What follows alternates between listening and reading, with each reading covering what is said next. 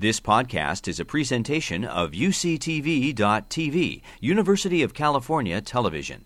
Like what you learn? Help others discover UCTV podcasts by leaving a comment or rating in iTunes.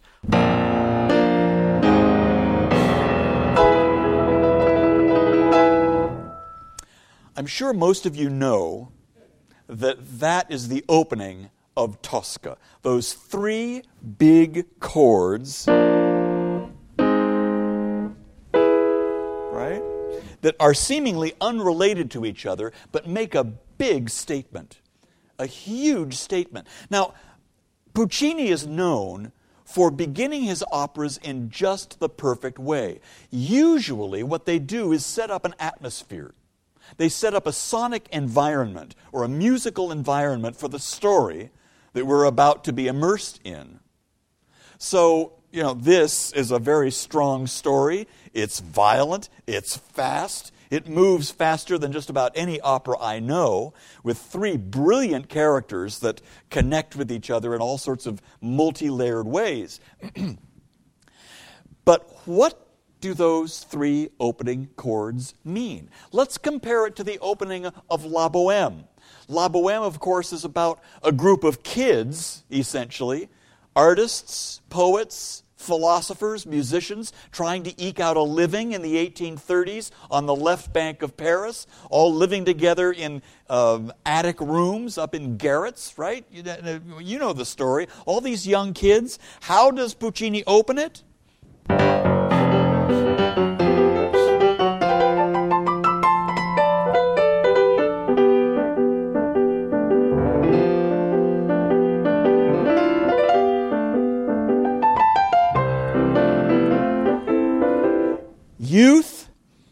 Energy, testosterone. That's what La Boheme is all about, right? I mean, almost entirely through that first act is these four kids, these four guys, until Mimi shows up. And then, you know, everything falls apart. They, they, they begin falling in love. You know, they ruin everything. But, you know, it, it is about youth, it is about vitality. And what a perfect description of these guys, you know, who were trying to, to make a living as artists in Paris, who were all young and vital. The other thing that Puccini likes to do, particularly in La Boheme, and then even more in Tosca, as I'll talk about, is that every time he introduces a character on stage, we get music that becomes attached to that character. So, for instance, Rodolfo in La Boheme is the romantic lead. And he's got very lyrical music. It, it, we hear this music the first time that he opens his mouth. This is the tune that we get.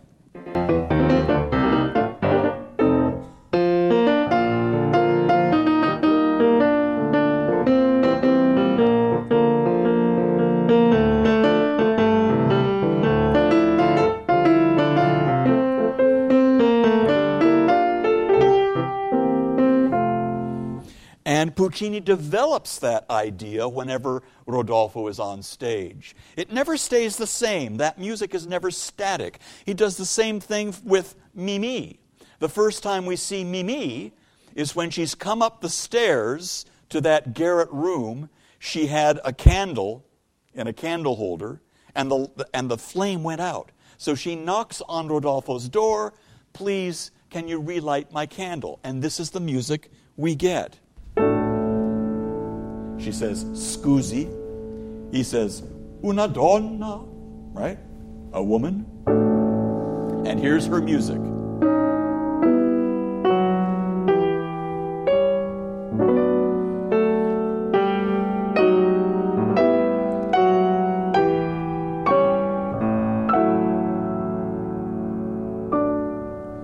We can tell already, first of all, she's probably a beautiful woman, and she's also probably ill, right? It's a very tender, very lyrical, you know, she's a little tentative, she's weak, and the music says all of those things. And again, whenever Mimi is being talked about or is on stage, somehow Puccini is going to weave that music in. Some of the other guys, Colline, the philosopher.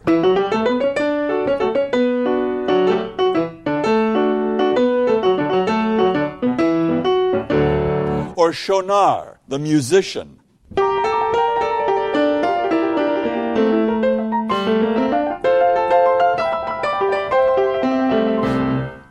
You know, all, all of these ideas are different from each other and are used to help tell the story. um, this might remind you of another 19th century composer, Richard Wagner. Now, if Puccini were standing here tonight and I said, uh, Giacomo, you were influenced by Richard Wagner, he would deny it to his dying breath. Because as far as Italian artists and composers and musicians are concerned, nothing good could come north of the Alps. But you couldn't be a composer or a musician during the 19th century, particularly from about 1850 on, and even well into the 20th century, without somehow being influenced by Wagner. And you had to either get it and use it or completely deny it as a composer and, and ignore it. Uh, Puccini was indeed influenced. These ideas, they're called leitmotifs, leading motives in English, but I don't think that tells you any more than, than what the actual definition is. The definition is a musical one, and let me tell you what a leitmotif is. It is one of those musical ideas, usually a kernel of an idea, or I like to call a cell of a musical idea, or a melody, or a rhythm, or a chord progression that is attached to a character, a plot device, an emotion, or a prop in Wagner's operas. The Ring of the Nibelung, for instance, it's 17 hours long. Four operas, I mean, you go four times, right? although he wanted it to be a festival where you just sit there for seven, but, you know, we're not going to do that. And if I explained the leitmotif system any more to you, we'd be here for 17 hours. But um, they're always developed, these ideas. They may be attached to a character or a plot device or a prop, but, but they're always in development. They always change. Why? Because the story changes, the characters change, they shift. Right? The, the, Siegfried, for instance, this is his idea.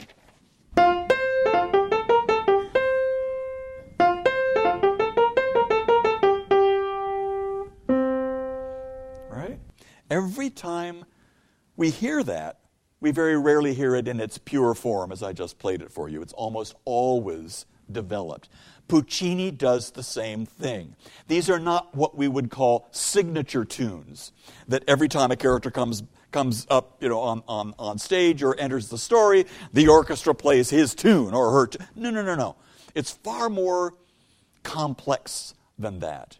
It's, it's just fodder for the composer to develop the story and to develop the characters musically. And it creates a wonderful mosaic that tonight we're going to try and look at a little closer. Uh, but when you sit back and enjoy the opera, it just happens subliminally. And it's, it's really how Puccini's operas works on us emotionally. And it's quite wonderful. Now, why is it that Puccini's melodies are so memorable? There are formulas and once you learn the formula, you too can write a tune like Puccini. First of all is the Italian arc, right? I'm, I'm a little famous for this because I like to talk about it. It's sort of the typical shape of a melody in the Italian repertoire. Uh, and I think Puccini did it better than anybody. Perfect example of this would be the tune uh, from E lucevan le stelle, which is in the third act of Tosca. This is Cavaradossi's farewell aria. Here's the tune.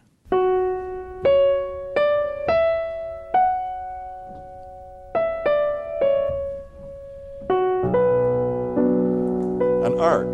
Here's another one. And another one.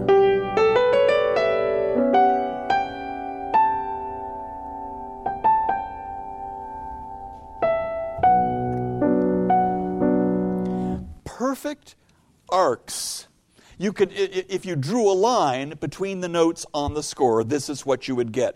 Just like the wonderful ponte, the wonderful bridges over the Arno in, in Florence, or any of those, those old Roman arcs that you see all over uh, Rome and all over the, the old Roman Empire.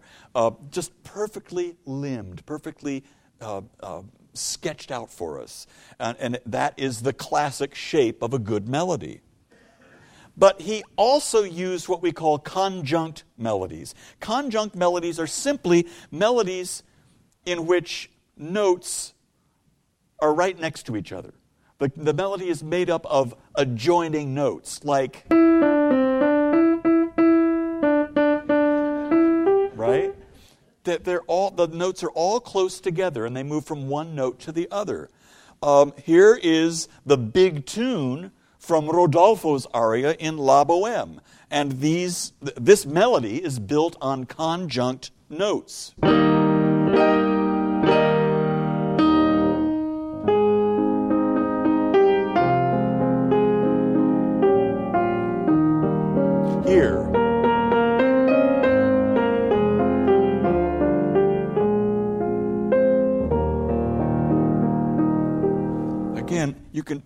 You can just see one note melting into the next, into the next. There are very few skips or leaps in the melody.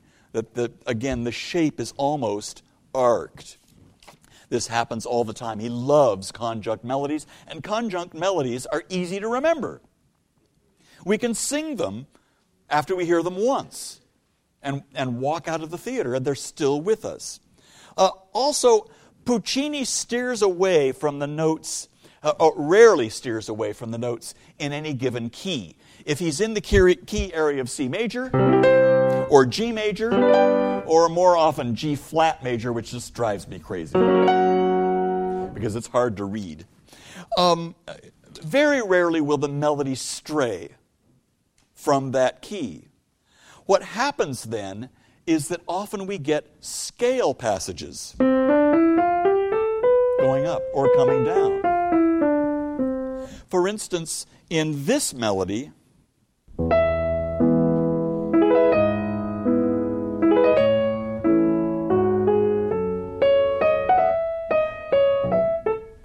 right? Conjunct, if you noticed, and just one skip at the end. But in the middle of that aria, which is Quando men vo, uh, Musetta's waltz from Act 2 of La Boheme, we get this.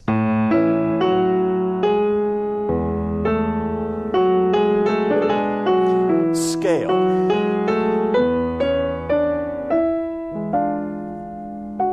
Yeah? Um, uh, it's, and it's remarkable how often he uses these devices. But the most interesting device to me is um, what I call a musical curlicue.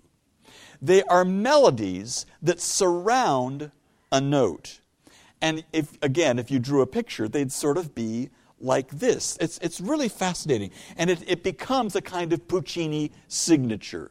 Um, melodies that surround a certain tone uh, and then keep coming back to that tone, back to that pitch. Here, for instance, Sono andati. This is Mimi's uh, remembrance of the relationship she had with Rodolfo at the end of the opera. She sings. Curlicue.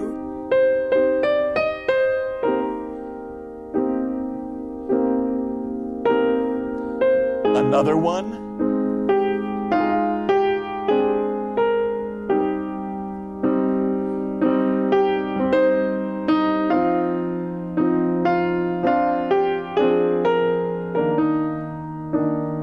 And he ends the melody with another one.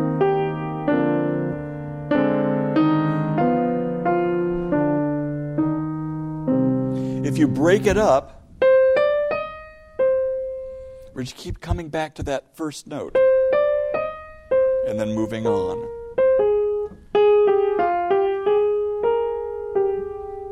Right? Uh, again and again, we hear this in the music of Puccini. But let's get back to those chords.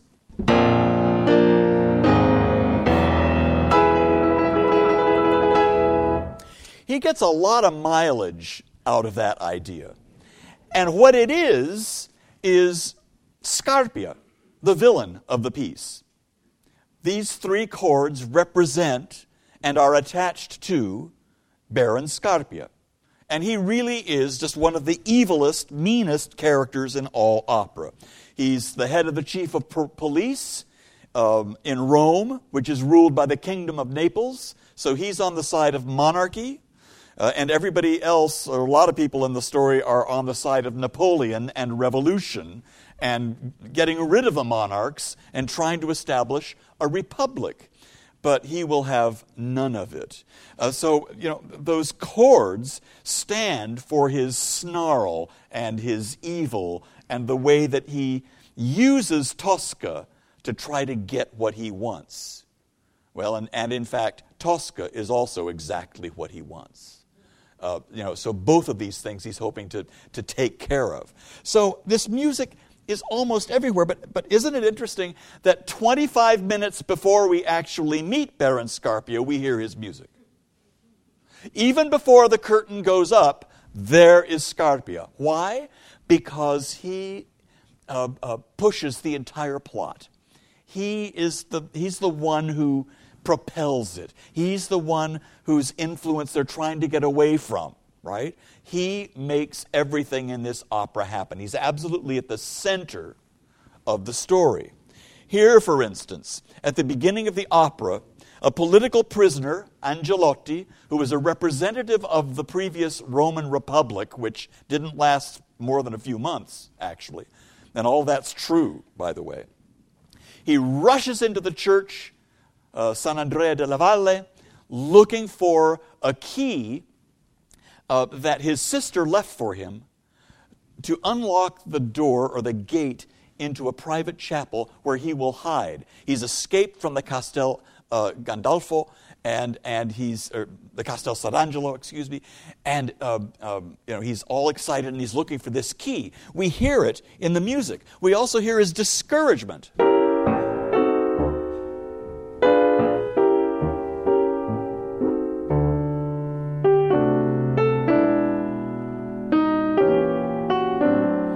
Almost sad. That's because who's in charge? Yeah. And it's slightly different from the first time we heard it. The first two chords loud, and then, you know, this, this halo of a chord for the third chord. Um, another, this is one of my favorite moments of, of Scarpia tunes. Uh, Angelotti and Cavaradossi, our hero, who's painting a portrait of Mary Magdalene in the church where Angelotti has escaped to. They start talking about the political situation. Angelotti mentions the name of Scarpia. It is Scarpia Scellerato. Cavaradossi sings Scarpia. And then he rattles off the vilest description of a person that I've ever come across in Italian opera. Underneath that description, we get this that lecherous satyr who uses the powers of the state to satisfy his vilest lust. Both hangman and confessor I'll save you if it's the last thing I do, he tells Angelotti. Um, it's everywhere. Uh, uh, another favorite moment is at the end of Act Two, after Tosca has dispatched Scarpia, we hear the same chords, this time very slowly. All their snarl is gone. And the third chord is minor instead of major. She takes two candles and puts them on either side of his body. Looking around, she sees a crucifix. She lifts it from the wall and carrying it, she kneels religiously and puts the crucifix on the corpse's chest. Suddenly, drums are heard in the distance.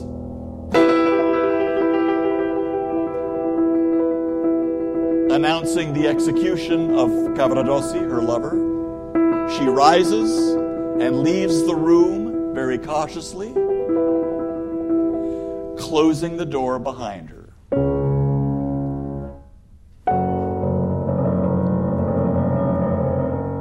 So even after Scarpia is dead, his music is still there. His music is still there. What I'd like to do now is um, go through perhaps the most famous aria in the opera, and that is the second act aria of Tosca, uh, Visi d'arte, if I can find. Here we are. Um, at this moment, she's absolutely desperate. Uh, she's, she's being badgered by Scarpia to tell him where that political prisoner has been hidden. He knows that she knows, that Cavaradossi probably told her. Now, off stage, poor Cavaradossi is being tortured for the same information.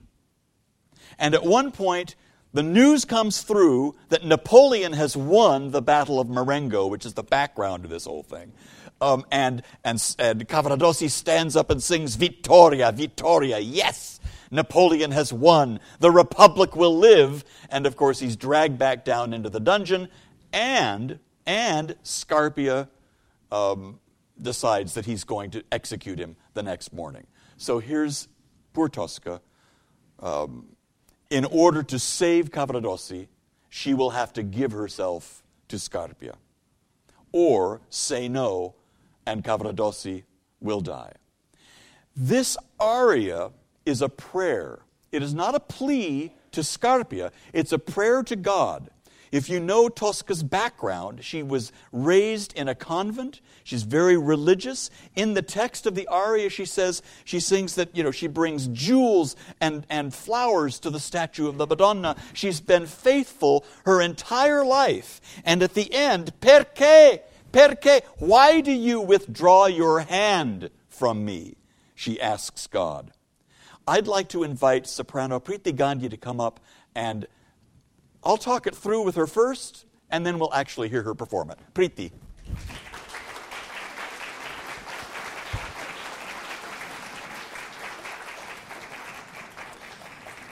Now, the first thing that you want to notice about this aria is that all of the, the opening phrases descend. It's almost as if Puccini is drawing a picture for us of her desolation. Visi d'arte, visi d'amore. Um, let's start.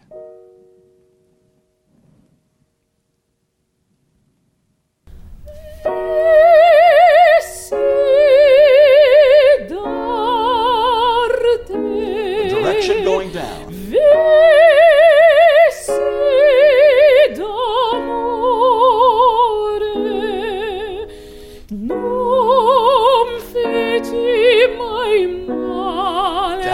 Depths of the soprano's range.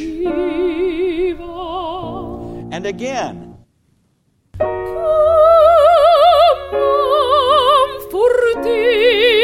A leap for emotion.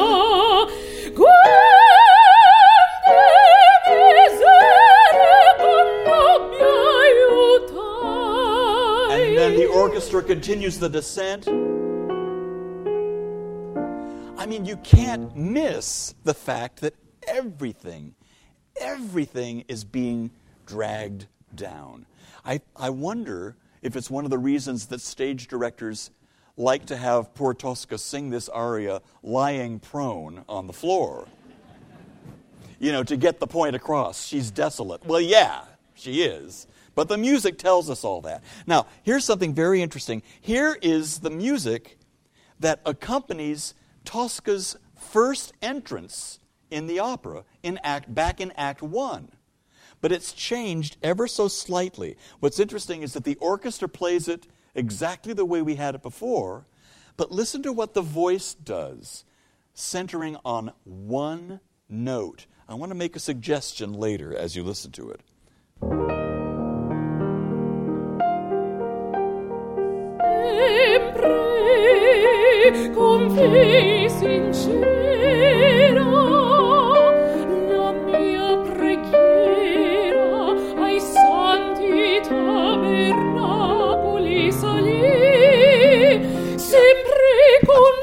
sorry.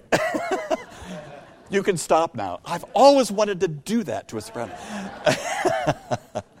but did you notice uh, the, the voice hanging on one note? And just repeating that note over and over again? I suggest, because of her religious background, that it's chant.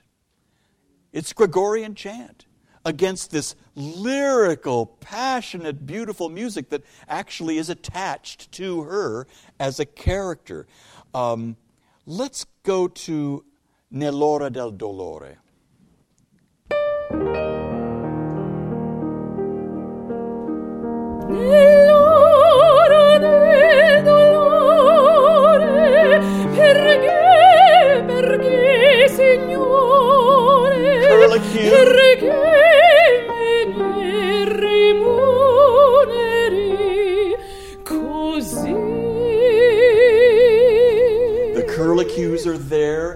Signature of Puccini's great melodies. I hate to do this to you. Can we go to the end? The perchés? And what I want you folks to listen for are all the curlicues, not only in the vocal line, but in the orchestra too. Right on perque.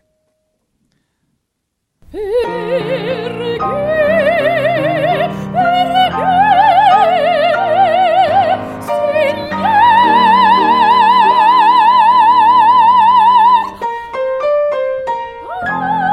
Signore. Curlicue, right?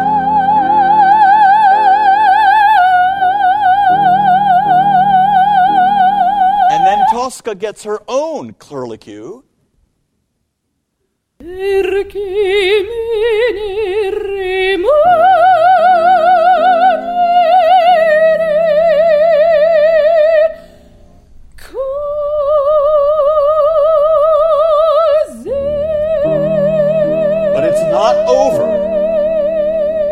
The score.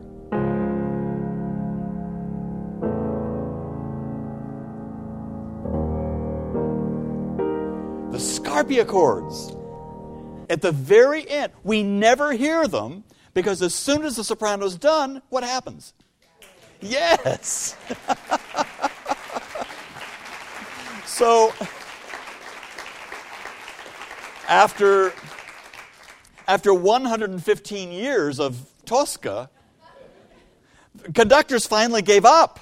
You know, let's screw it. I'm just let's, let's just let it applaud. We'll cut those four bars. But I, I think it's I think it's really really fascinating that Scarpia is the, it's like the music reminds us he's still in the room.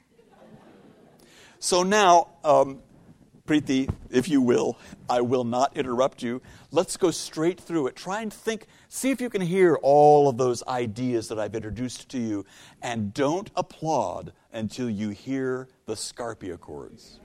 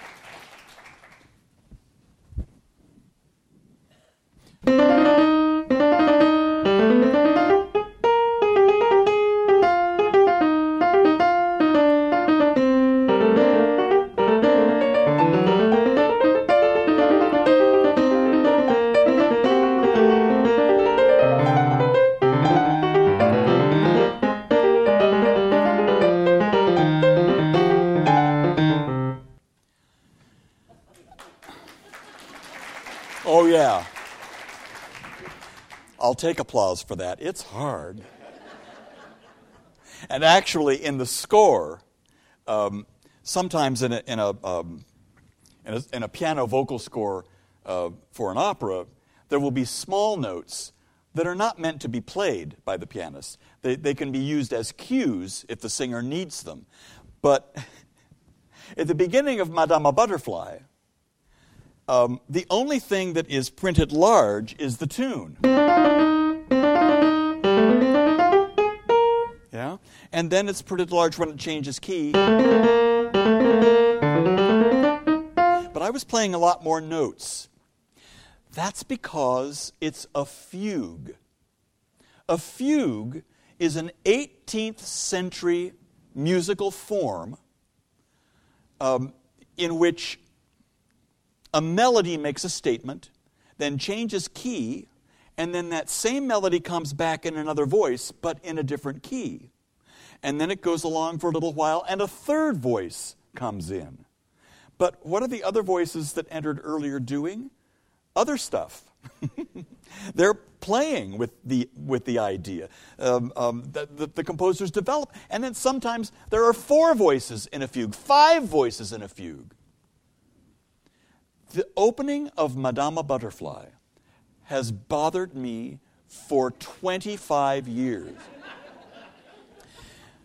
Because here's a 19th century composer, early 20th century composer as well, who is surrounded by other composers writing what we would call exotic music.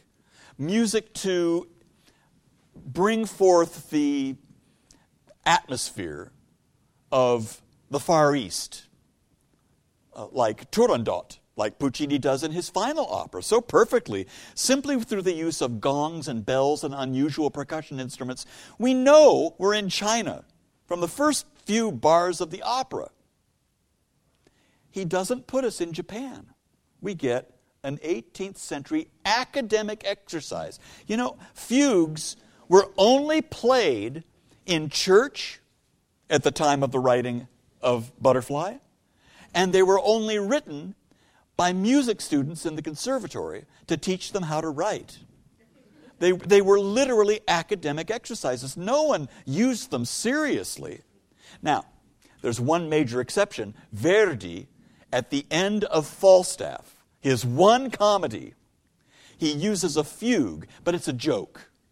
The fugue is, is, is a, a, joke, essentially, you know, thumbing, the characters thumbing their noses at the world and making fun of the whole world. The whole world is just a joke. And, you know, Verdi shows off and turns it into a fugue. But why would you begin an opera about Japan with a Western form?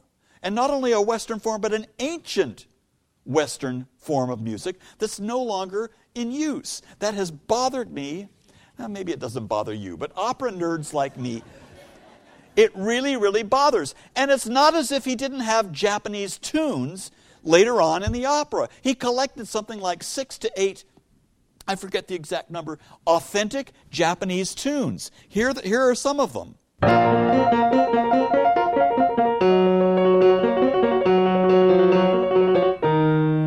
That's when the bridal party of Butterfly, of Chocho-san, arrives. It's an authentic Japanese tune. After she arrives, you know, you get that big climax as she's singing, and all of her uh, handmaidens are, are processing up the hill with her, and they're singing this gorgeous, lush music, which eventually becomes attached to Butterfly. And at the very end, the orchestra almost completely disappears, and only two or three instruments playing very, very tinily this little Japanese tune.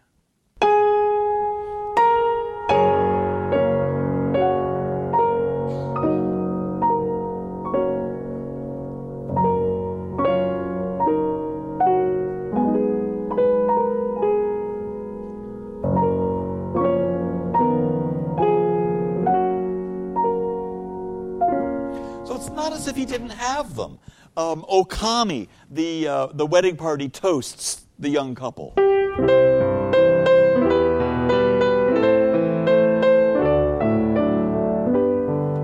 Again, authentic Japanese tune. Even when he's not using authentic Japanese tunes, he apes it. He makes it up.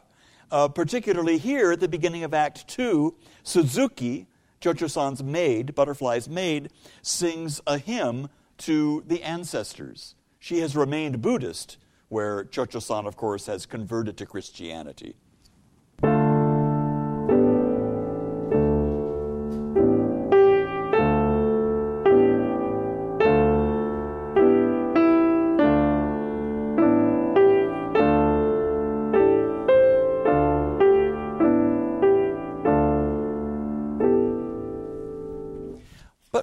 Didn't he use it at the beginning of the opera to establish a sonic environment like he does in almost all of his other operas?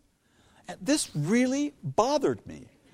So, like the first 64 bars, I would just not pay any attention to, and then, and then sort of hone in when the characters started to come in and, and the story began.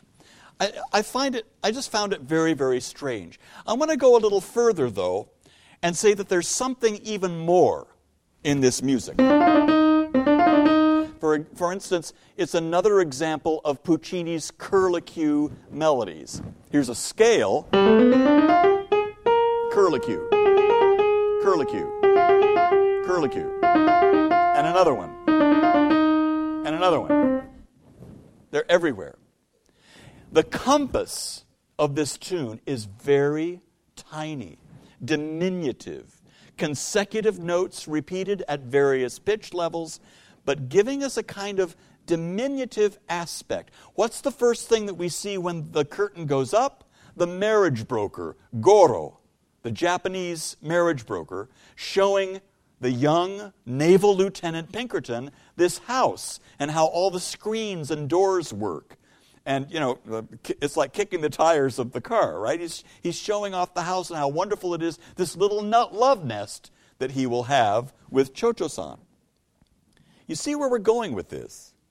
In a Westerner's eyes, from the turn of the 20th century, the Japanese, I would dare say all Asians, were seen and often described as physically slight, small, moving quickly, almost sneakily, bowing constantly, servile, all those racial stereotypes that were all too common in the past, coming from that colonialist point of view.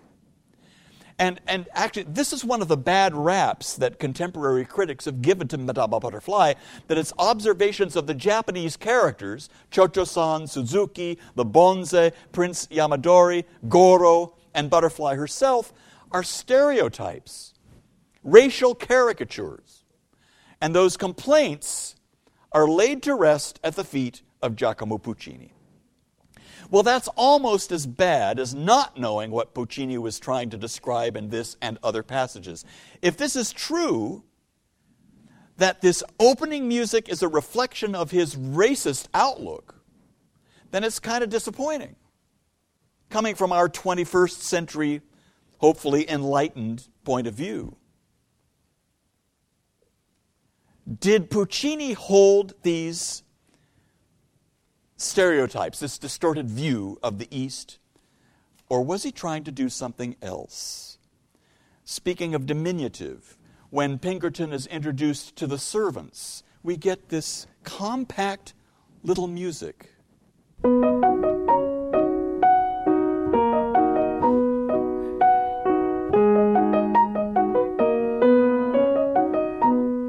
Diminutive, subservient movements. When Chocho San's family arrives, we get comic music played by the comic, uh, played by the comedian in the orchestra, the bassoon.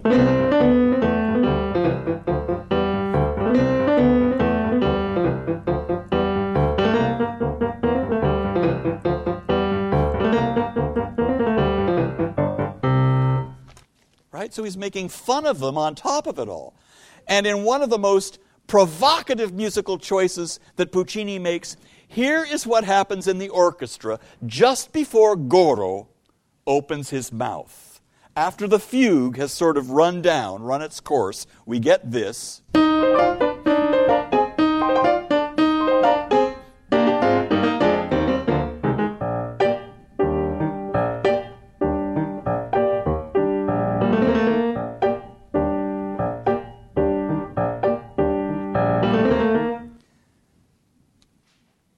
There's a very strange marking in the music at this. Il primo quarto trattenuto. Hold the first beat of the measure back. If he didn't mark that, it would sound like this.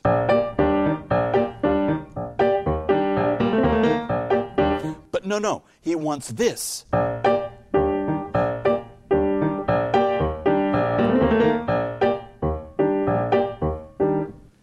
Does that sound like? A donkey. the braying of a donkey. It's other composers use it all the time. That e ha, e ha, e ha, all the time. Puccini uses it himself when there's a donkey on stage in his one-act opera Suor Angelica. What is Puccini saying?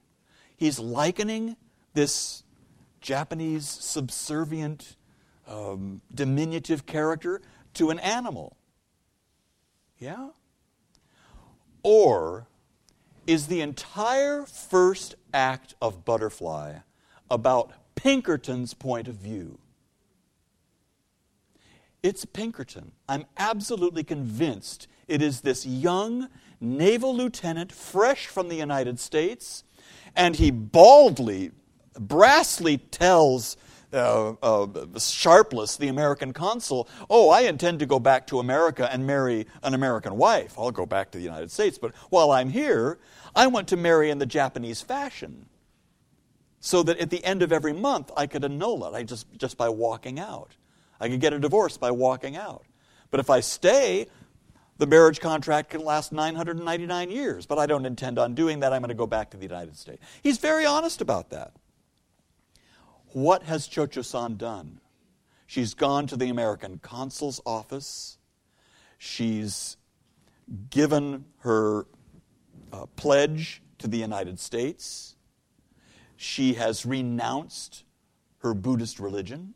She has become a Christian. She has fallen absolutely hook, line, and sinker for Pinkerton. So the music telling us what Pinkerton's point of view is from that colonial background makes this opera, makes this story even more tragic. It works obviously at a subliminal level, no more because now you know, right? You, I have unlocked the secret for you. But, um, but it, it, it's just that's why it's always bothered me. No, he's not, he's not placing us in Japan first. He wants to put us in the West first so that we can understand Pinkerton's point of view. Now, I'd like to turn to the aria. Of course, this is the big aria for Chocho-san at the, in, at the beginning of the second act. Pinkerton has been away for three years. In Act 1, she's very much a child. She's 15, after all.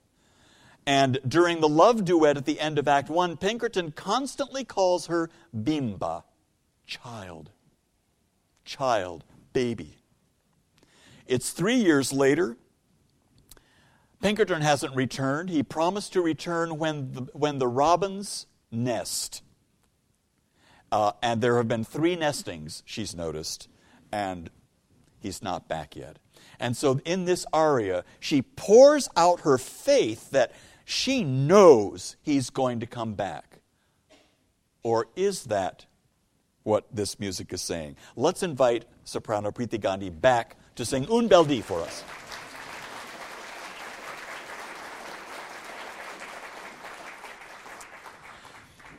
Notice in this first part of the aria all of the curlicues and the arcs. I won't even point them out, you know them by now.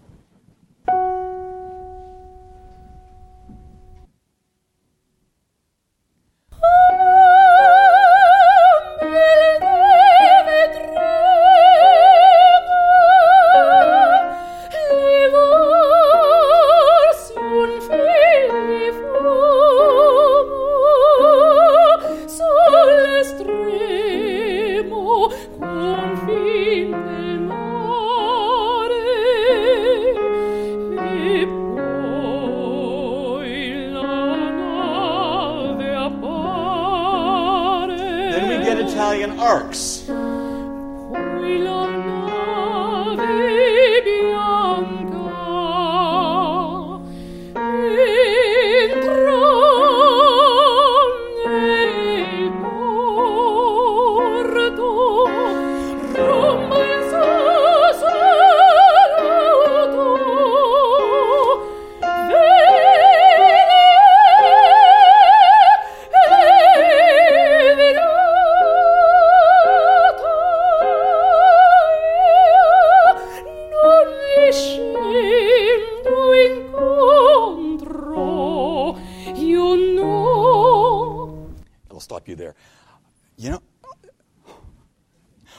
Is this why is this aria so beloved and so easy to remember the tune?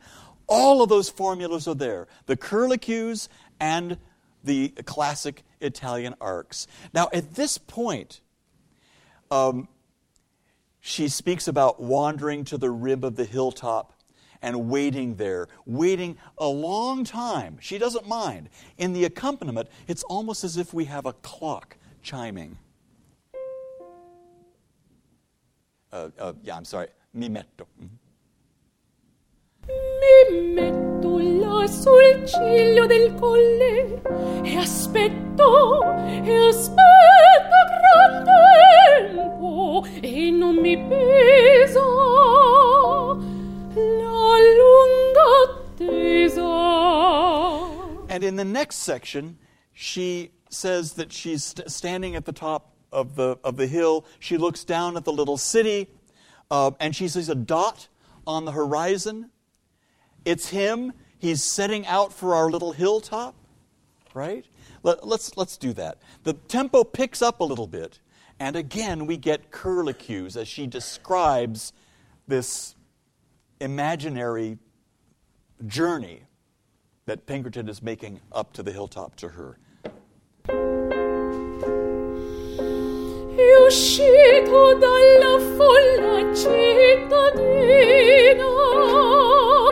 Un uomo picciol punto. And all in unison, As he climbs the hill.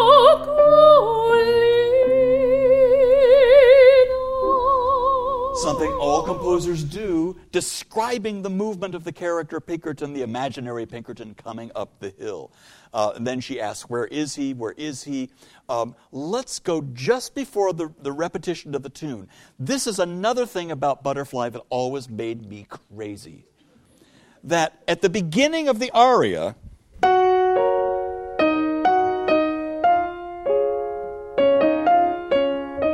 It's a beautiful tune, right? Built on those curlicues. Um, and there's one syllable per note. It's very, very simple. Notice that when the tune returns, there are many syllables per note. And I want you to ask yourself why. When she gets back to that big tune, why, why didn't Puccini work with his librettists to make it so that it's like the beginning? simple and, you know, luscious and one note per syllable so that it, it wouldn't get, it always seems to me to get marred by the fact that there are all these sort of um, fidgety syllables. Let's start at un po per, yeah, un po per celia. Un po per celia e un po